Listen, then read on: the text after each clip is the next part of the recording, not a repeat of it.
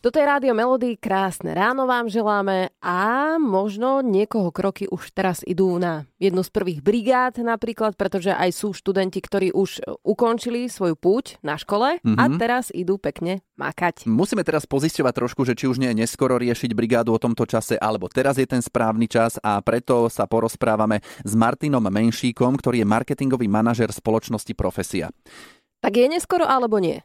Tak ten čas na hľadanie brigády je už trošičku neskorý, pretože väčšina takých tých dlhodobejších brigád, ktoré napríklad majú byť počas celého leta na mesiac, na dva, na tri, tak už je rozchytaná, ale ešte stále nie je nič stratené, pretože firmy dnes zverejňujú v podstate asi tisíc voľných pracovných pozícií pre brigádnikov ešte v tomto čase.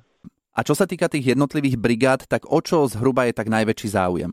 Tak z pohľadu študentov a mladých ľudí je najväčší záujem o pracovné pozície na brigády ako koordinátor, event manažer, vizuálny merchandiser, teda dokonanie tovaru, špecialista marketingových analýz, copywriter, hosteska, finančný agent, odborný predajca a podobne. A od koľkých rokov môžeme dieťa poslať brigádovať? Kde je tá hranica?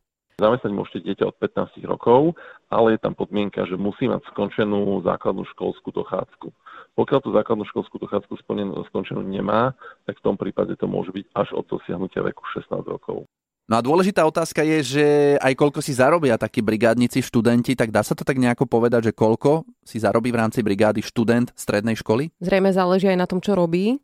Pokiaľ to dieťa už vie napríklad programovať, tak vie si zarobiť aj eh, tých 15 eur na hodinu, ale taká ako keby optimálna mzda momentálne, alebo tak tá, tá mzda by nemala ísť pod hodnotu minimálnej mzdy, čo je aktuálne v roku 2022 3 eur a 71 centov.